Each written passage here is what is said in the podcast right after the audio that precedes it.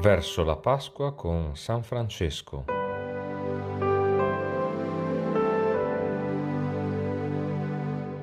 In ascolto del Vangelo.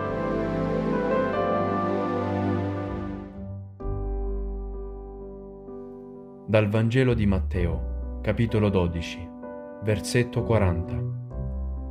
In quel tempo Gesù disse agli scribi e ai farisei, come infatti Giona rimase tre giorni e tre notti nel ventre del pesce, così il figlio dell'uomo resterà tre giorni e tre notti nel cuore della terra. Ora ti invitiamo a riascoltare una o più volte l'audio di questo versetto del Vangelo.